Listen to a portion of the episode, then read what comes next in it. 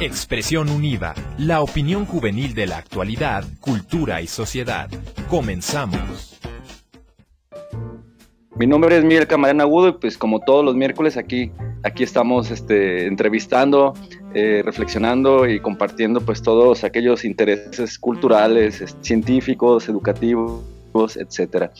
El día de hoy tenemos pues una, una invitada muy especial. Ella nos acompaña eh, bueno, ahora sí que está en transmisión online con nosotros desde Santiago, Chile. Ella es Olivia Mortis. Es una, una poeta y cantautora, además de que se dedica a la educación social y también pues es diseñadora de vestuarios. Bueno, pues tiene muchas facetas como, como ya escucharon y pues bueno, el día de hoy, bienvenida Olivia Mortis. Hola, hola, hola, ¿cómo están? ¿Cómo estás tú, Miguel? Muy bien, Olivia, muy bien. Pues muy contento de, que ya se haya llegado la hora para poder platicar contigo, conocerte y pues bueno, contento de, tenerte acá, Olivia. Igualmente, también para mí un honor estar eh, aquí siendo entrevistada por ustedes y por supuesto que les puedo otorgar aquí inmediatamente con mi librito una poesía. A mí me gusta hacer una cosa medio improvisada, pero mágica, que se llama la libromancia entonces, me gusta llamar eh, a ver un, poema para ustedes y que nos diga el universo qué, les podemos otorgar. A ver. A ver, pues dale, dale. Y dice, solicitosis. Espero poder sentarme a escribir un poema épico de amor encima de la polvadera del mundo.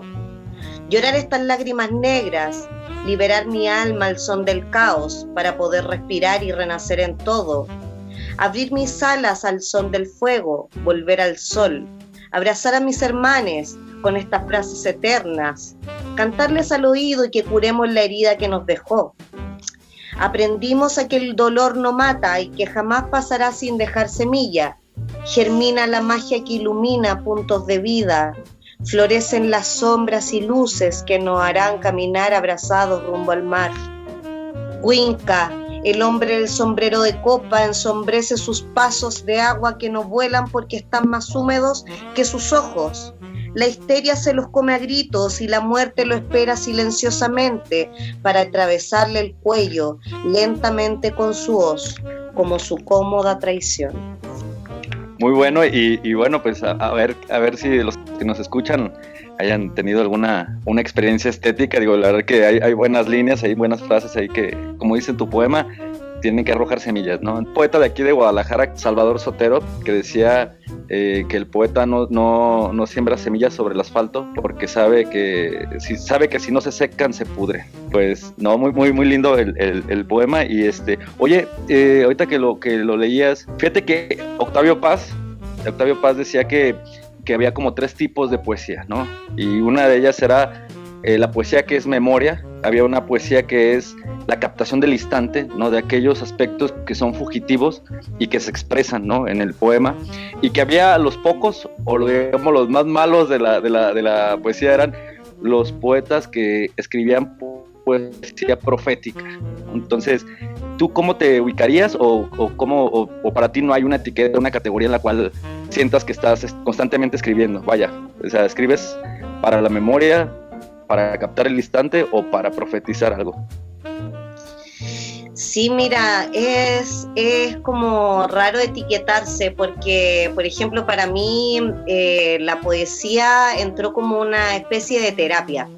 Entonces, para mí, como desde pequeña empecé a escribir eh, para entender un poco mis emociones. Yo desde muy chica era muy dramática, tuve muchos dramas con mi mamá por lo mismo, porque no me sentía comprendida con toda esta intensidad.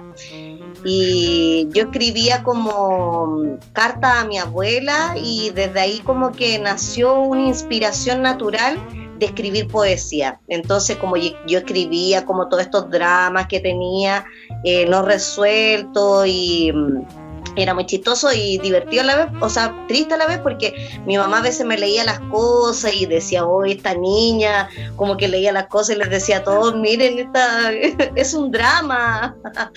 Entonces para mí era como bien caótico, pero siempre me salvó como de eso, ¿cachai? Así como de no sentirme comprendida, de tomarlo como una terapia natural que yo no sabía eh, porque mi familia es de bien escasos recursos, entonces no tienen como un bagaje cultural que nos pudiera sustentar como con este tema de la escritura. Entonces yo lo tenía como una cuestión muy incorporada desde mí y de ciertas señales, porque siempre me creí como media bruja desde chica, eh, porque me regalaban libros. Entonces yo decía, no, por aquí va mi onda, algo, yo quería ser escritora, pero no sabía cómo, dónde ni por qué. Pero de ahí como que empezó, yo creo que de inspiración así muy natural, eh, nace como este impulso para mí de la poesía, como de salvarme emocionalmente y por eso lo llamo como que para mí viene desde la terapia. De hecho, yo imparto talleres ahora eh, acerca de eso, escritura y terapia, y también lo estudio. Entonces, continúa la línea absolutamente, ¿cachai? Sí, claro. Oye, y fíjate que la semana pasada, bueno, hace como dos semanas, hablábamos con Aiba Banjo, que es un poeta de, aquí de Guadalajara, que también está metido en lo de Casa Bukowski. Y él, yo le, yo le hacía esta pregunta, ¿no? Le decía que acá algunos amigos que son escritores hablan de la escritura como un proceso de catarsis, de, un poco de, sanación, de un poco también, le decía yo, citando a Ciorán, le decía que Ciorán eh, había dicho en un prólogo, en un prefacio de uno de sus libros, que había dicho que, que, él, si no hubiera escrito ese libro, creo que Las cimas de la desesperación, eh, se hubiera suicidado a los 23 años, ¿no? Como Jan Curtis de Joy Division.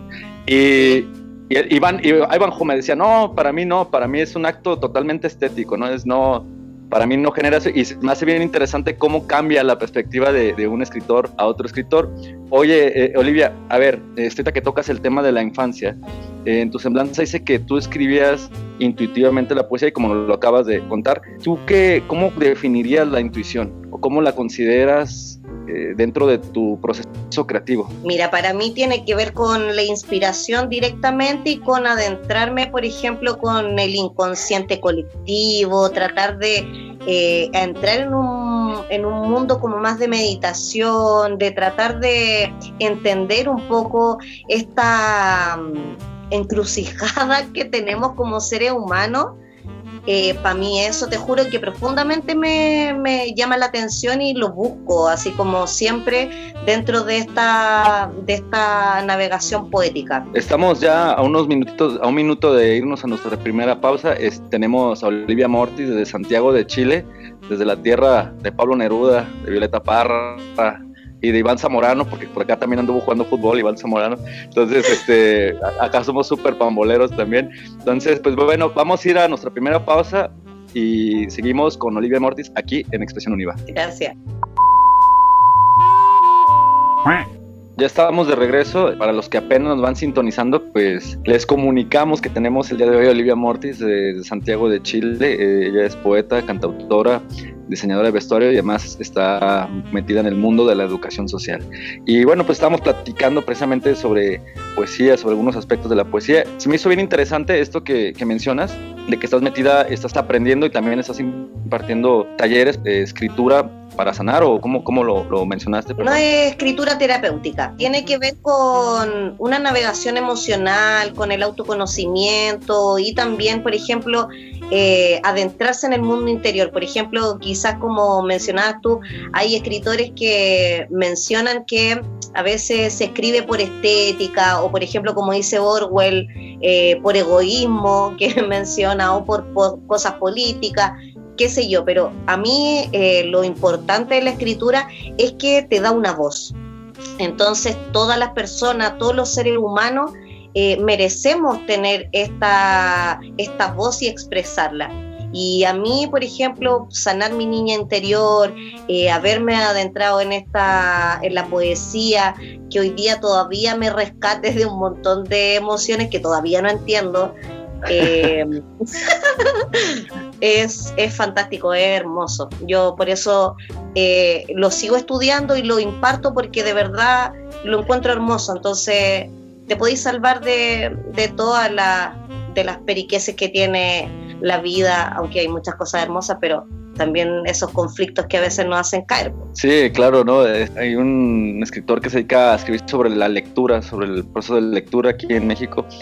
eh, Juan Domingo Argüelles, y, él decía que, la realidad siempre va a superar a la, literatura, ¿no? Que la vida es más grande que todo lo que se puede escribir y se haya escrito, y que habría que estar atentos siempre a la, a la vida y que la lectura la dejáramos cuando a la vida no le ocurre o no le está pasando casi nada, ¿no?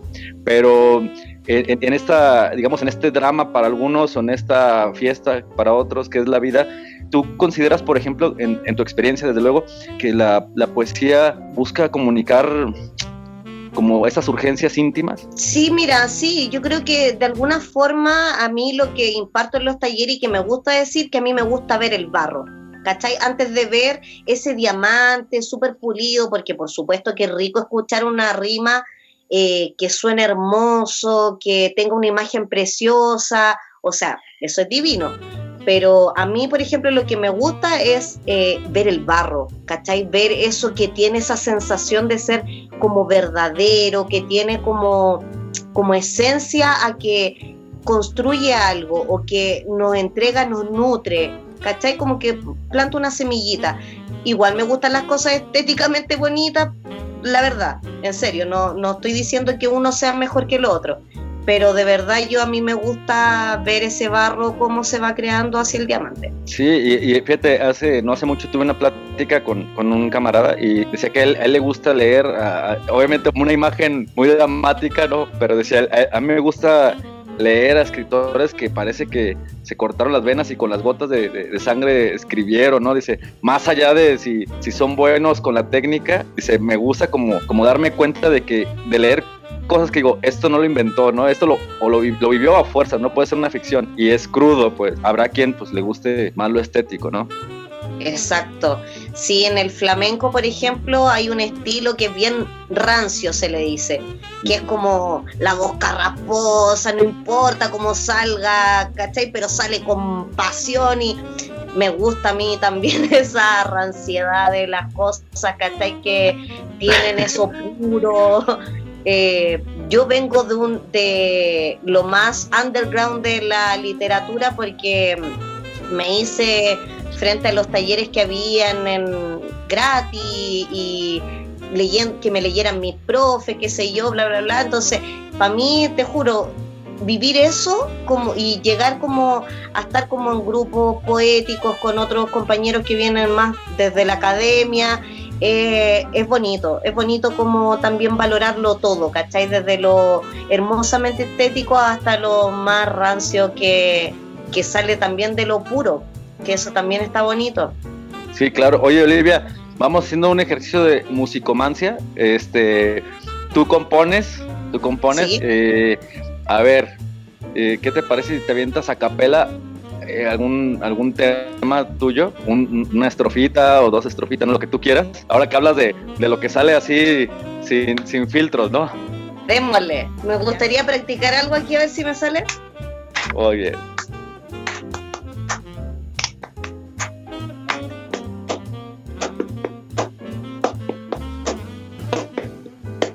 Y como andada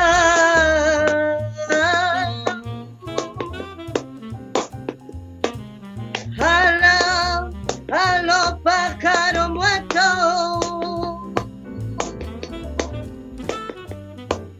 y como ande la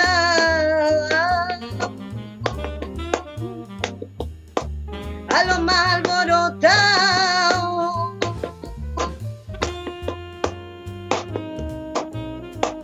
nace muerto y el otro vive para morir.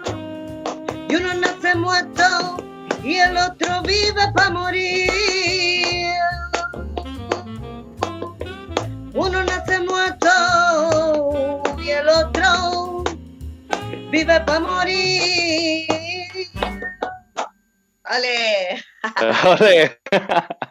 Muy buena, muy buena, muy buena. Ahora sí, Olivia, que ahí traes un sinfín de, de, habilidades y virtudes, ¿no? Que para, que para eso es la vida, ¿no? No vamos a, entregarnos nuestros despojos a la tierra sin, sin haberlos modificado un centímetro, ¿no? Yo creo que eso que, llamamos alma o algunos otros llaman espíritu, pues tiene que irse alimentando y para que el día que la muerte venga a recogernos o nos mire los ojos, se lleve algo mejor de lo que, lo que la vida sacó, ¿no? Del útero. Entonces, muy bien. Este, oye, ¿y cuánto tiempo tienes en esta onda de la, de la composición de, de canciones? ¿Y cuáles son como los géneros que tú, que tú manejas? Sí, mira, yo como que desde chica como que hacía esto de la prosa lírica, entonces como que eh, tenía mucha vinculación con amigos raperos, entonces desde la adolescencia más o menos venía como tratando de improvisar, porque eso era lo primero, ¿cachai? Como tratar de improvisar porque era como lo más fantástico, ¿cachai? Llegar así a tus letras, improvisarlas en el momento, qué sé yo. Eh, no me resultó mucho al principio, debo ser sincera. Como que era bien fome.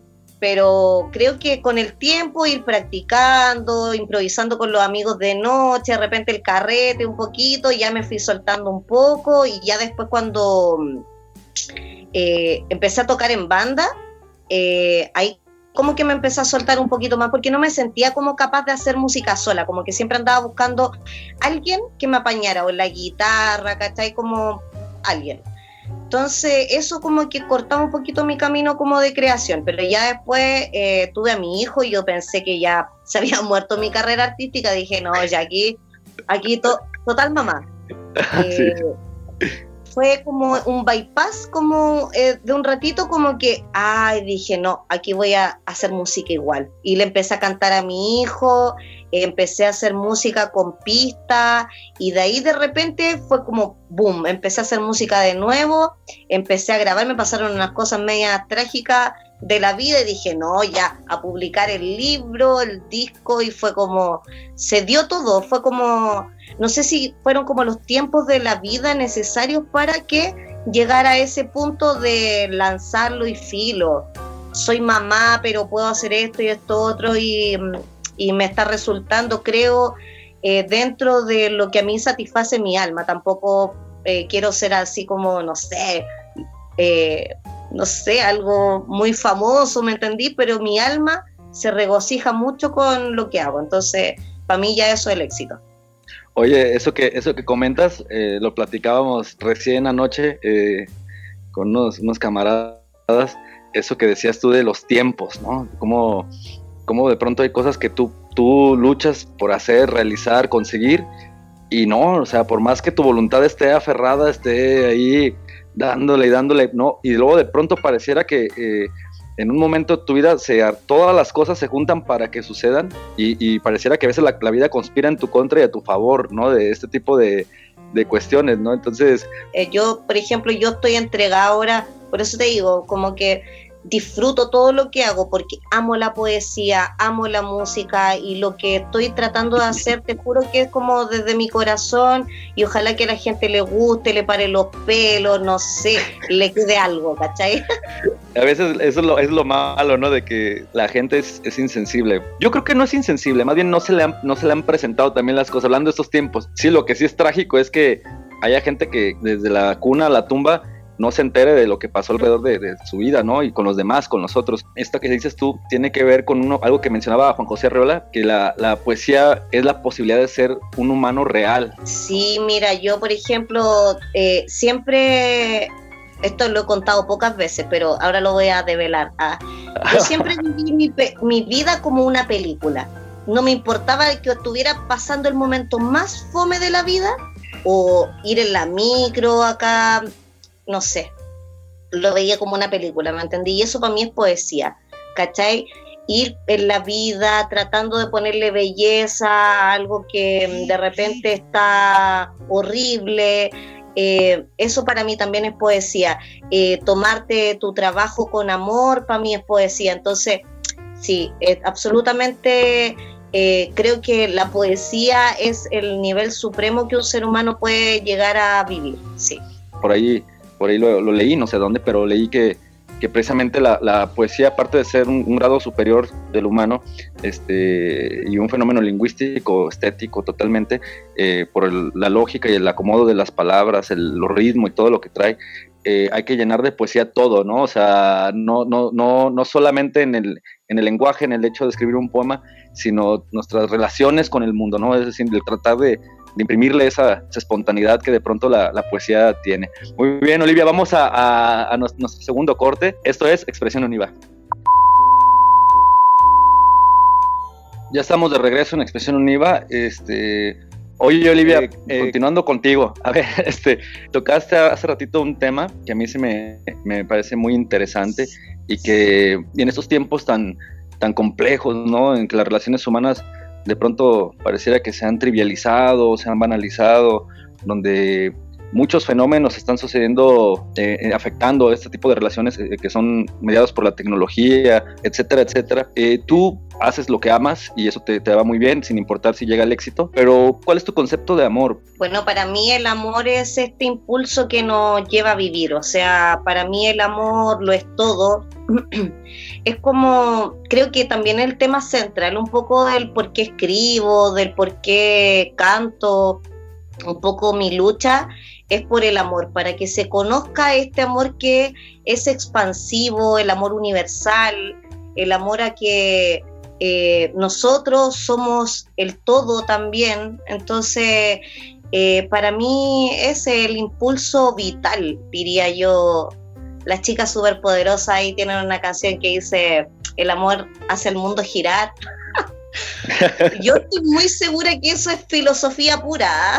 Sí, de pronto uno cacha cosas que televisión las, en cualquier parte, ¿no? Siempre hay que estar atentos con las antenas bien encendidas para estar cachando todo aquello que nos ayuda a construir un sentido de algo, darle un sentido a algo más bien, ¿no? O sea, por ejemplo, imagínate John Lennon, eh, Bob Marley ha dedicado las mejores canciones y hacia el amor, ¿cachai? Porque de verdad para mí es el impulso vital de todo, es, lo que nos tiene que mover eh, desde ahora y también incluso con lo que mencionabas tú, desde la pandemia, de este individualismo que nos quiere llevar a solamente pensar en nosotros, hacia el egoísmo.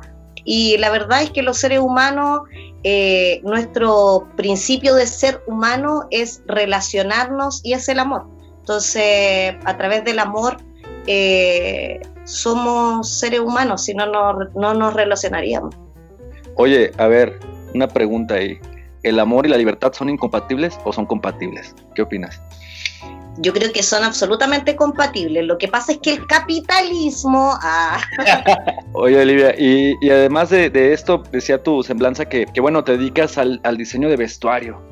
¿Qué onda con eso? Sí, bueno, es que mm, aquí a una le gusta el estilo, ah, entonces ah. como que desde muy chica como que le pedí a mi mamá que me hiciera trajes o diseños de vestuario. Ella es costurera también, entonces ella me hacía todos mis trajes desde chica y que a mí me gustaba la moda gótica cuando era adolescente, entonces me hacía unos trajes divinos y desde ahí como que me quedó esa onda de vestirme como yo quisiera. No importaba porque me molestaban caleta cuando era chica, porque era muy rara. Entonces me vestía muy extraño. Pero no me importaba nada, eso también me hizo la personalidad como de no me importa, yo soy esto, ¿cachai? Ahora también tengo un poco esa perso de haber luchado cuando era adolescente, ahora también estar más grande porque yo ya tengo 34 años, ¿cachai? Es como señora, ah, entonces no debería estar vistiendo de repente así, pero no, chao, una artista y no le importa nada. Ah, claro, eh, David Bowie se vestía de señora siendo señor, ¿no? Y ya grande. Entonces, no, no habrían por qué tener problema. Entonces, la cuestión del diseño o de esta, esta faceta tuya es algo que haces más bien para ti o también... Vendo el vestuario que voy diseñando, por ejemplo, también tengo una responsabilidad social como con el tema de la basura textil. ¿Cachai? Entonces, como reciclo ropa, la voy... Eh, modificando y así le doy una nueva vida útil al vestuario y así lo voy vendiendo y por supuesto algunas prendas me las dejo para mí, pues sí, obvio. Sí, claro. sí, ¿y toda tu línea es más goticona o...? No, alternativa, como moda alternativa. Sí. Ah, ya, entonces esto es una herencia de, tu madre, pues, ¿no? Este, esta, absolutamente de mi madre. Sí. Oye, y, pasando a, la cuestión, a otra, a otra de tus facetas, ¿no? Porque tienes muchas, eh, la educación social. Ahora con la globalización, pues desde hace años nos hemos enterado de que Chile, y bueno, en casi todos los países de, América Latina, pues hay convulsiones, ¿no? Siempre están como en esta sala de, como de, cuidados intensivos, ¿no? Entonces, desgraciadamente, pues predominan los malos gobiernos. Y bueno, esto hace que el descontento, la rebelión, la manifestación social, pues se dé. Chile no es la excepción, ¿no? Y Santiago menos, pues, quiera, de que están cociendo habas. Y bueno, en, ese sentido, ¿cómo llegaste al asunto de la educación social? ¿Por qué llegaste al asunto de la educación social?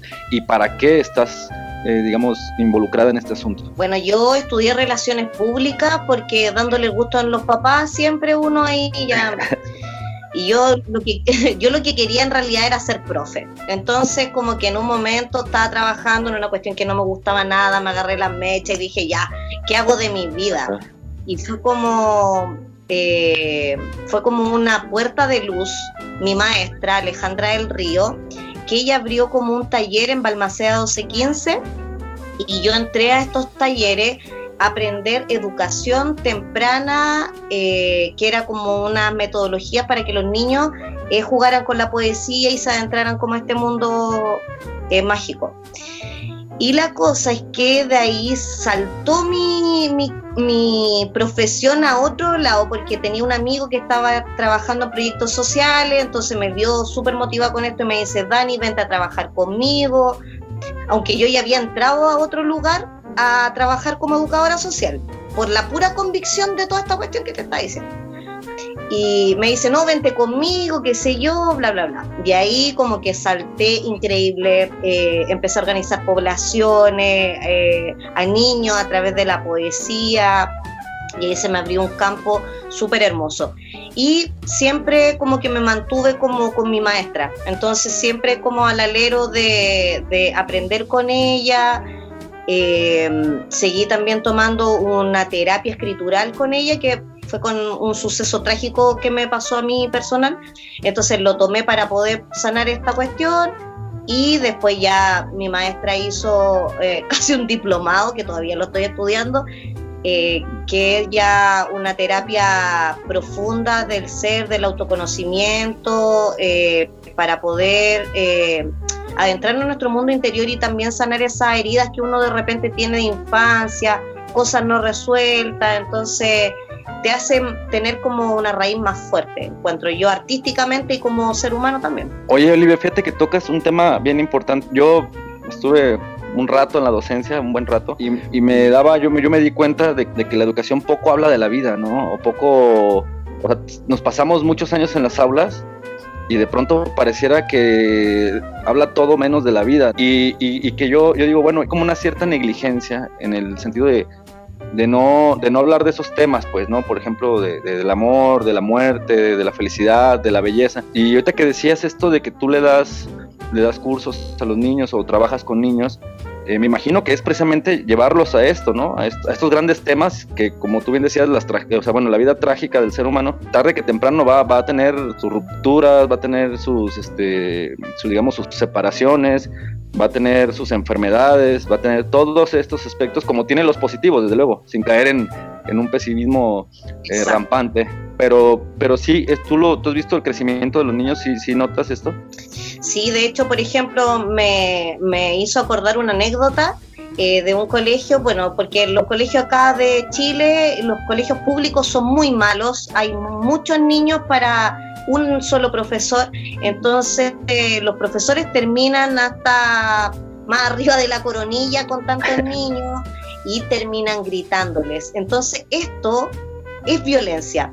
Tenemos niños vulnerables en colegios que se les grita y eso también es vulnerar más la infancia. Entonces no se tocan mucho estos temas porque nos empezamos a criticar, eh, ¿cachai? Entre educadores, profes, y por ejemplo, eh, no sé, yo tomaba este, este rol eh, como de una educadora diferente, no de profe, no jerárquica, entonces yo me, ponía, no sé, en vez de a gritarle a los niños, me subí, me subí arriba de una mesa, ¿cachai? Y decía, ¿qué onda? Yo estoy toda tatuada, entonces iba con poleras que se me vieran todos los tatuajes, entonces decía, ¿qué onda la tía? ¿cachai? entonces ya ellos no lo no le gritaba ahí, pero se quedaban callados por el jaque, por el hackeo mental que les daba era la tía arriba de la mesa, ¿cachai? Sí, pero ahí también estamos criticando también, entrándonos a, a, la disposición que quiere el educador hacer, ¿cachai? Como de su, de su, de, su carrera, ¿cachai? Como bien complicado ahí. Ok, o si quieres, continuamos con eso después de, de la pausa. Esto es Expresión IVA, estamos con Olivia Mortis. Ya estamos de, regreso eh, en Expresión Univa y bueno, no sé si te quedaste con alguna idea por cerrar. me fui a hacer un café, en realidad se me fue como un poquito la onda, pero... pero como eh, estábamos hablando de la educación, ¿cierto? Como de esta eh, cosa de ir criticando un poquito nuestra labor como educadores y también tratando de tener otra voluntad. ¿Cachai? Yo creo que está bueno, claro, enseñarle a los niños las cosas académicas que tienen que aprender, pero de repente, por ejemplo, a mí, no sé, en el colegio, eh, los profes me leyeron las poesías, ¿cachai? Eh, me trataron de tapar que yo me andaba escapando de las clases de matemática, física, química, todas esas cosas que no me gustaban porque estaba metida en todos los concursos literarios que habían de mi colegio, eh, me pasaba en biblioteca porque llegaba tarde porque andaba vestida de negro, pero no me echaban del colegio porque sabían que hacía un montón de cosas por el otro lado que me gustaban, entonces eso, apoyar eso, ¿cachai? Cuando un profe te ve, cuando eh, independiente aunque seas medio rebelde o medio por el otro lado, ¿cachai? Pero que te vean, que puedan valorar la diferencia de cada niña, eh, puedan valorar que de repente el rebelde quiere expresar algo, De repente hay cosas en la casa que funcionan súper mal y, y, por eso también los niños son súper rebeldes y lo tratan de expresar en el cole. Entonces, todas esas cosas creo que hay que tomarle atención desde la educación. Este asunto también de evaluar, ¿no? Ahora sí, el tema de evaluación, educación, que es todo un temonón, pero esos muchachos que de pronto te, incendiaban la clase o te incendian la clase y, y dices, bueno, eso es, eso es, eso es importante también y, habla de, un canal diferente al que registramos como educadores y, y, que evaluamos como educadores. Oye, Olivia, la verdad es que me gustaría estos últimos minutos que nos quedan, me gustaría que nos leyeras otro poema tuyo y también me gustaría ver si nos pudieras hacer el favor de, de aventarte otra, otra canción tuya para que pues, la gente sepa, sepa de la calidad y el talento que, que tiene Olivia Mortis. Ya, pues. A ver, les voy a... a leer algo. Vacante deshabitada. Otra vez saltando, otra vez, otra vez rebotando los sesos, otra vez, otra vez vomitantes al pelo, otra vez, otra vez goteando la nariz, otra vez, otra vez sepultado los rezos, otra vez, en la ciudad iglú, en la ciudad más llena de vacío, en la ciudad sin ojos, sin risa, en la ciudad que duerme despierta, en la ciudad que no baila de día, hablando de psicodelia dentro de gelatina gris, hablando de dientes blancos fluorescentes al neón, hablando de los miedos y sus monstruos y boogiemans, hablando de la fuerza cuando tiembla frente al miedo, hablando de la agotante audacia para mantener en pie el culo. Nos mordimos la lengua, las palabras, la grosería, nos mordimos el llanto, la risa, el peo, nos mordimos el aire, el mar, la tierra, nos mordimos el suceso, la acción, la comprensión, nos mordimos el ego, el individualismo, la soledad, otra vez caminando, otra vez, otra vez retrocediendo el corazón, otra vez, otra vez tragando veneno, otra vez otra vez seca su boca, otra vez, otra vez podrida de Dios, otra vez. Esa noche volvía, esa noche susurraría burlesca, esa noche cogía desamparo, esa noche todo volvía a pasar, esa noche otra vez volvía a saltar. Muy bien, Olivia, muy bien, muchas gracias. ¿Crees que, eh, me, ¿Crees que la vida es cíclica? Sí, absolutamente. De hecho, creo que con el estudio un poco de, mm, de la antroposofía, eh, nosotros los seres humanos tenemos ciclos de siete años y vamos pasando casi todos, o sea, todos los seres humanos los mismos ciclos. Eh, nuestra vida va en espiral, depende de nuestra energía, si va en ascenso, en descenso. Eh, hay que estar muy consciente de ello. Yo creo que el autoconocimiento nos lleva para allá, para la conciencia plena de esa información. Sí, de, que se, se, repiten ciertas cosas de la misma manera o hay algunas variaciones. ¿Tú qué opinas? Sí, según la, la antroposofía se, serían de la misma manera. Pero yo creo que dentro de eso, eh, claro, absolutamente la vida de cada individuo hay hitos en diferentes ámbitos de la vida, pero creo que a todos nos circula la misma energía, tenemos que pasar por los mismos procesos, de alguna forma yo creo un poco también en, la energía, entonces en la vuelta de energía eh, y un poco que la vida no termina con la muerte, entonces nuestra alma va buscando propósitos mucho más altos de lo que de repente nuestro propio ego nos dice, entonces eh, por ahí va también... Pues así debería ser, ¿no? Debería ser como la, la, la, constante. Bueno, Olivia, a ver, es nuestra segunda petición. Y a ver, una canción mía, a ver, eh, aunque no estaba preparada. A ver. Eh, si no, te lo puedo cambiar por otro poema, ¿eh? La verdad, me, me, ha, me ha gustado mucho tu poesía, sin problema, para que tampoco te la compliques. Ya, sí, vamos con otro poema porque tengo el libro acá, entonces más rápido. Va, ok. Mira, justo salió algo hermoso. ¿ah? Culto a Allende.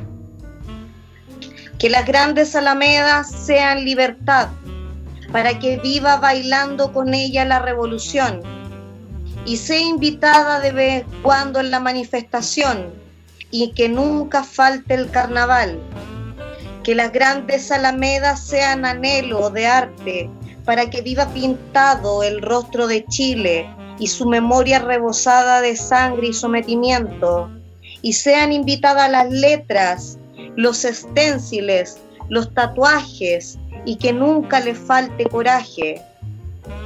Rojo fuego, rojo mi corazón, rojo Chile, roja la sangre de mi pueblo, roja la revolución, y el sueño de Allende sea nuestro sueño, y el grito de defendernos no muera en mí muy buen homenaje a Salvador Allende, que por cierto murió trágicamente, ¿no? Golpe de Estado, orquestado por Estados Unidos y por los esbirros que tenía allá en, Chile.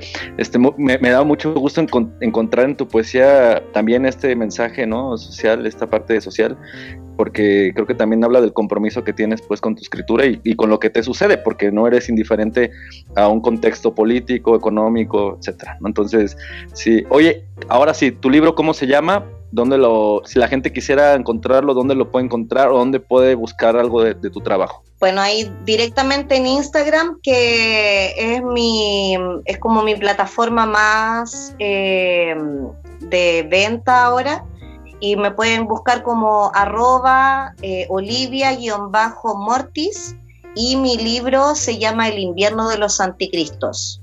Ya, y es un, un poemario, antipoemario de repente le llamo, eh, citando ahí un poco a Parra, que me encanta él, y, bueno, eh, trata de un recopilatorio de 10 años de poesía, de mi trabajo artístico, y es mi primer libro, eh, y está a la venta con su edición de lujo. Muy bien. Y sobre tu, tu EP de Fatal Orgullo, ¿dónde lo podemos escuchar o dónde podemos Está en todas las plataformas, en YouTube, en Spotify, eh, todas las plataformas eh, digitales.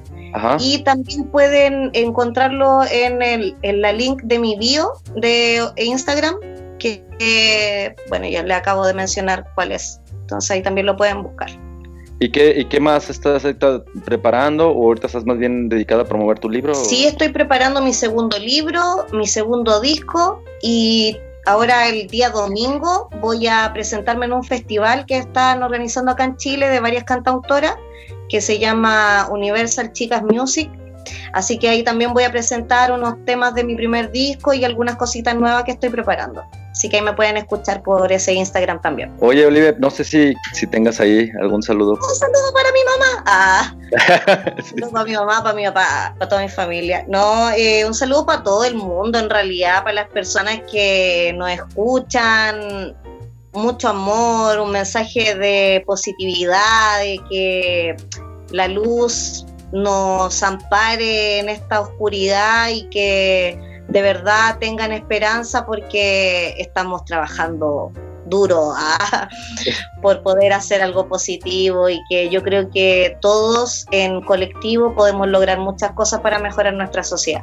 La verdad, me quedo muy, muy fascinado con, con este asunto de, de, tu trabajo y además también con el tema de la tecnología que nos permita, lo, lo hablábamos antes de, de, iniciar el programa, ¿no? que decíamos que era cuasi milagroso el hecho de que podamos tener una interacción con una persona, en, pues ahora sí que muy lejos de México, muy lejos de Guadalajara y, y también nosotros muy lejos de ustedes, ¿no? Pero que al final también ayuda, como dices tú, a esta, esta unidad que tenemos que buscar precisamente para cambiar el sentido de las cosas en, en la medida de lo posible y, y tener ese mensaje ¿no? de, de esperanza y también de, de, luz para todos aquellos a los que la noche los ha arropado y no los deja todavía salir a la luz del día. Entonces, sí, pues muchas gracias Olivia, la verdad me, me dio un gustazo conocerte. Esperemos que no sea la, la, última vez que compartimos programa radiofónico y muchos saludos para Santiago, para Chile y todos los que nos escuchan por allá también. Pues, no sé, muchas gracias Olivia. Gracias a ustedes y a todas las personas que nos escucharon, escriban, si están ahí en la oscuridad, escriban y pronto saldremos todo eso. Muy bien, pues bueno, lean poesía, lean poesía y conviertan su vida en un acto poético constantemente para que todo florezca. Muchas gracias a todos, que tengan muy buena tarde. Esto fue Expresión Univa. Hasta la próxima. Chao.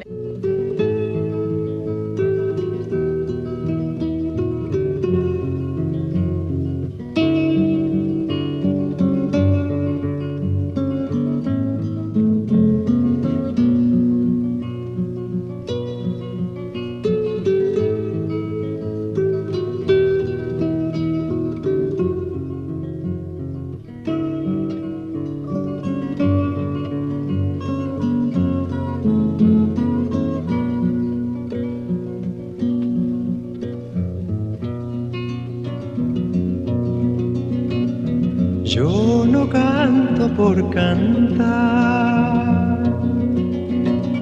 ni por tener buena voz. Canto porque la guitarra tiene sentido y razón. Tiene corazón de tierra alas de palomita.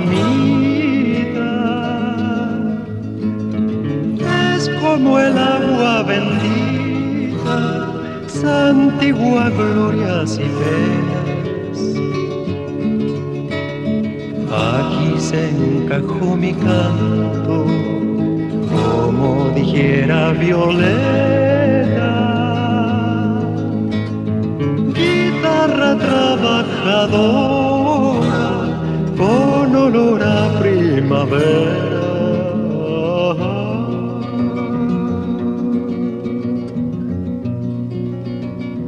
Que no es guitarra de rico, ni cosa que se parezca. Mi canto es de los andamios alcanzar las estrellas. Que el canto tiene sentido cuando palpiten las venas del que morirá cantando las verdades verdaderas. Lisonjas fugaces, ni las famas extranjeras, sino el canto de una lonja hasta el fondo de la tierra.